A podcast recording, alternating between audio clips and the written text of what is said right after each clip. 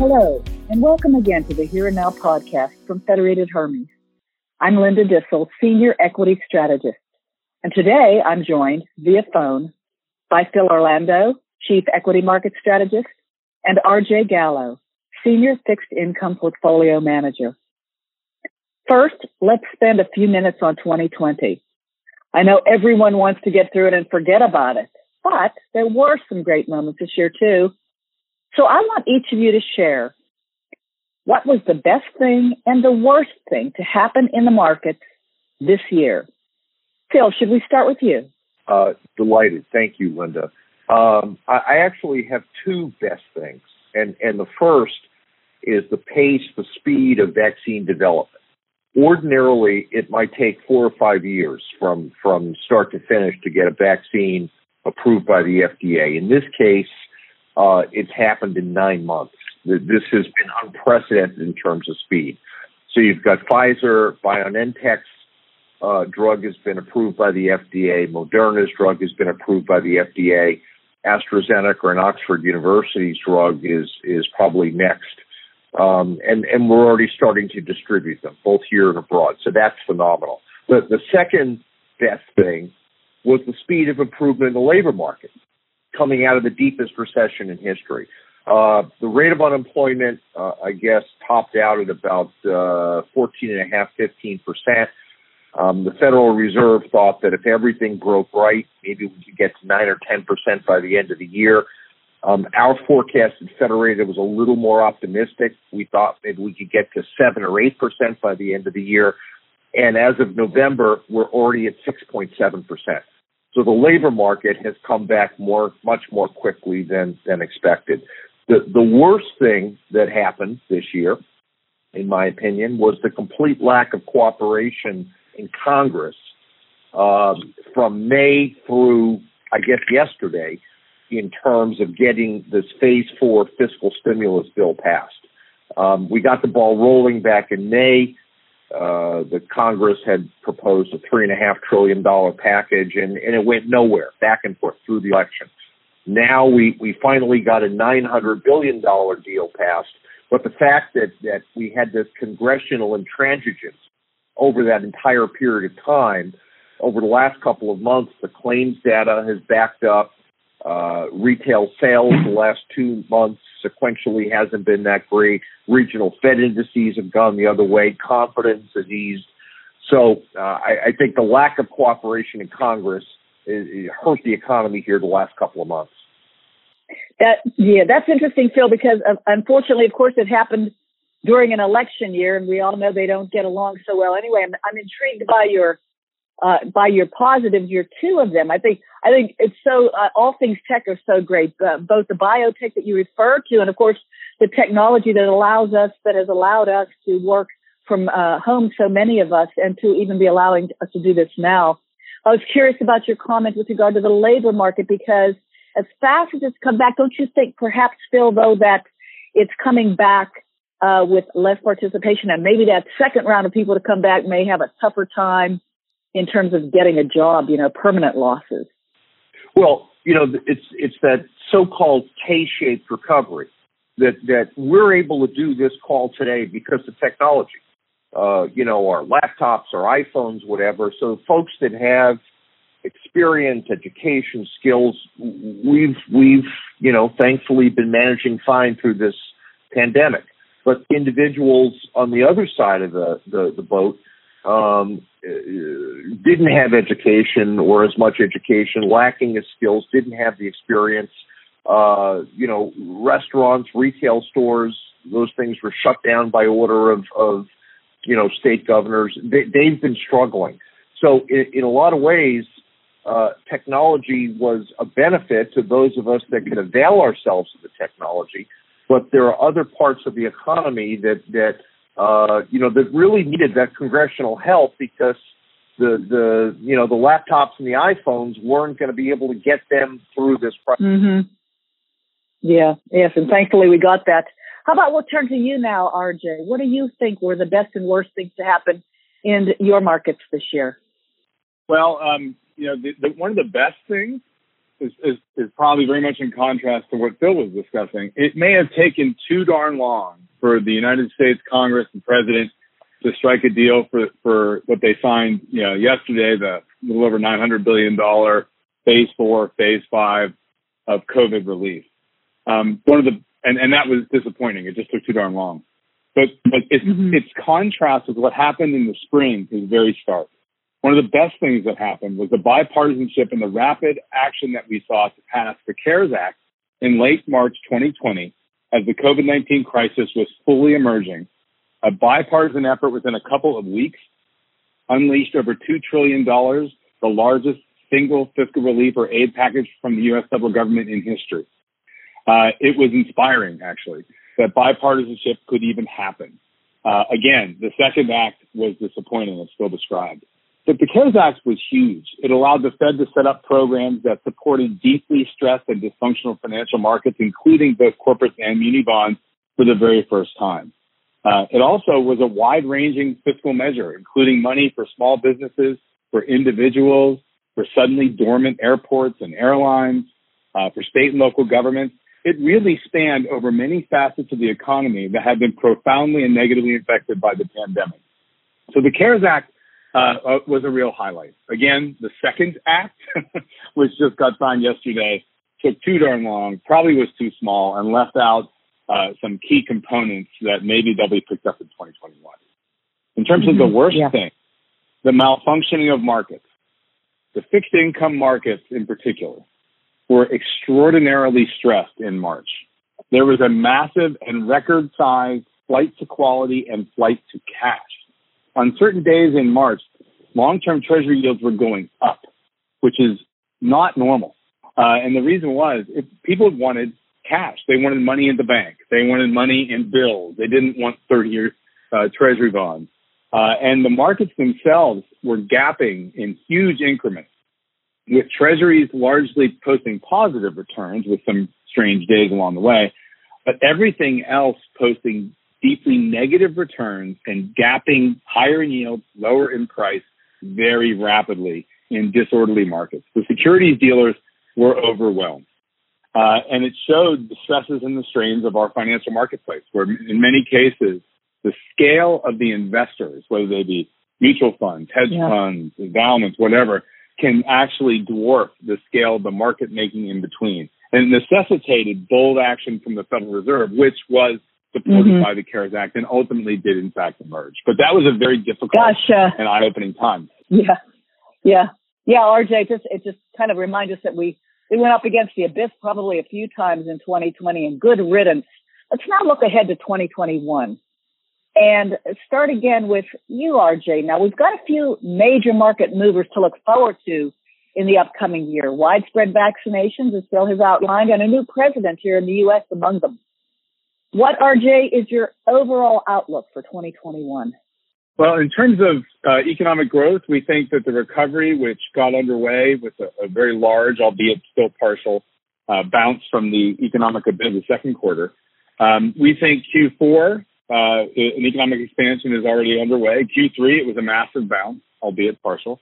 And we think in 2021, it will persist. Uh, Phil and I participate on the Federated Macro Committee. Phil's the chair. Um, we're relatively optimistic with growth uh, expected to be uh, north of consensus. I'll probably let Phil fill in those numbers since he chairs that committee. Uh, in a world like that, focusing on fixed income, we feel that prospective returns for high quality sovereign bonds, you know, treasuries or bonds, it's, it's relatively poor. Yields are not far from record lows in the U.S. and much of the developed world. In the case of German bonds, they're negative. Um, and so for treasuries and bonds, you, you just can't expect to make much money. So within a fixed income portfolio, our base case is uh, expecting yields to, to edge higher.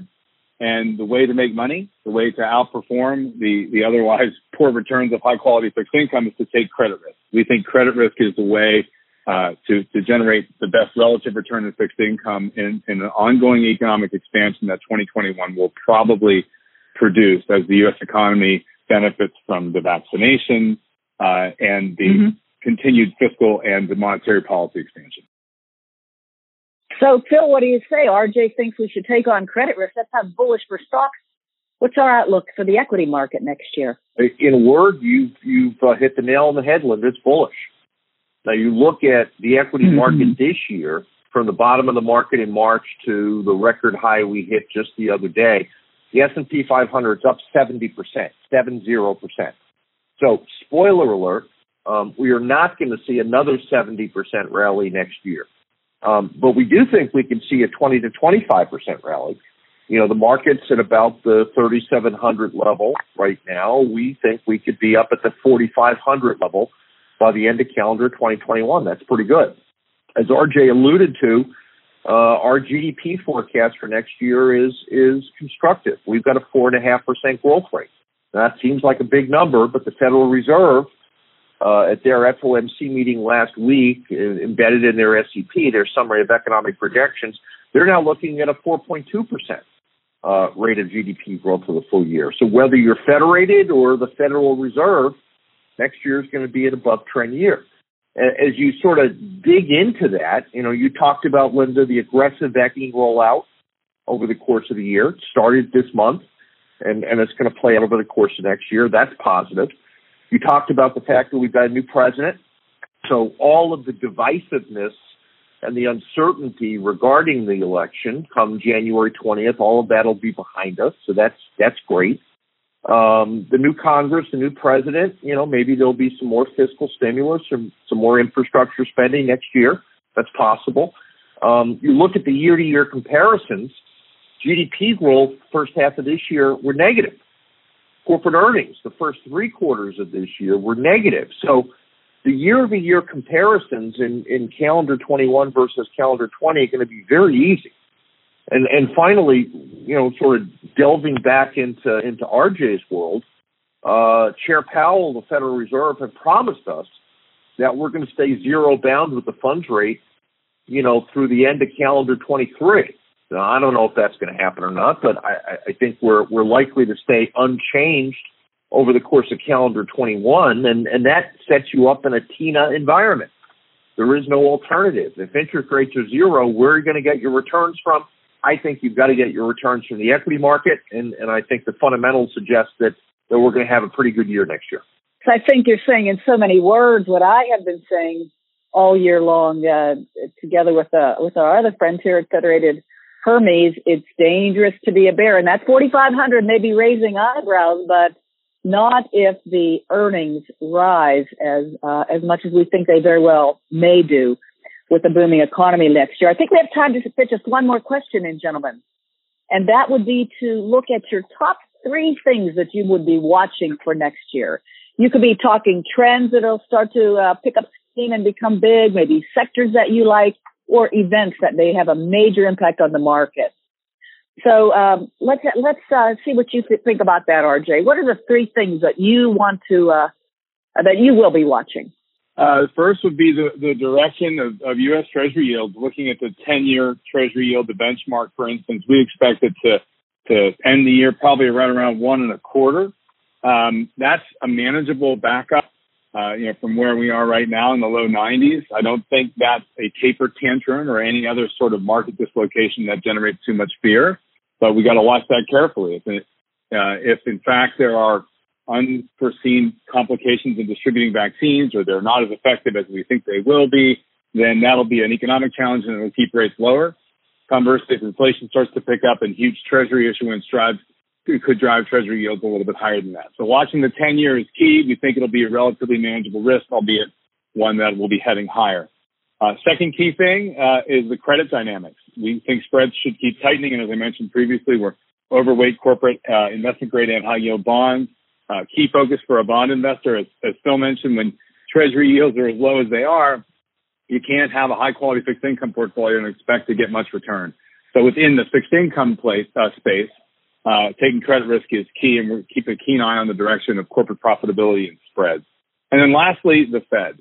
Um, you know, the simple fact of the matter is the Fed under Powell is committed to being as highly accommodative as I would suggest the institution has ever And I don't think that's an overstatement. Um, and as such, it's possible if Treasury yields start rising too fast, say the 10 year starts going above 125, 140, 150, we could actually get the Fed uh, becoming yet again more innovative and trying to employ some form of what we would call yield curve control, uh, either targeting a level of rates or substantially altering their asset purchases to drive rates back.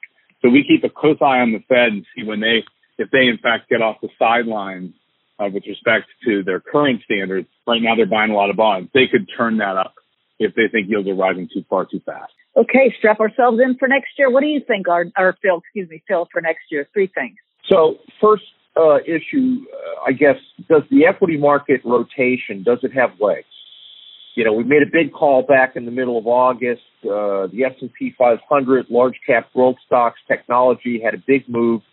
We cut those back to neutral and, and added dollars into the laggard categories, domestic large cap value, small cap, and international. We felt that with the economy out of recession, the catalyst to get earnings and revenues going again, the market would start to narrow the gap between those three categories and domestic large cap growth, which had really done well. Well, that, that rotation worked in between, say, Labor Day and now.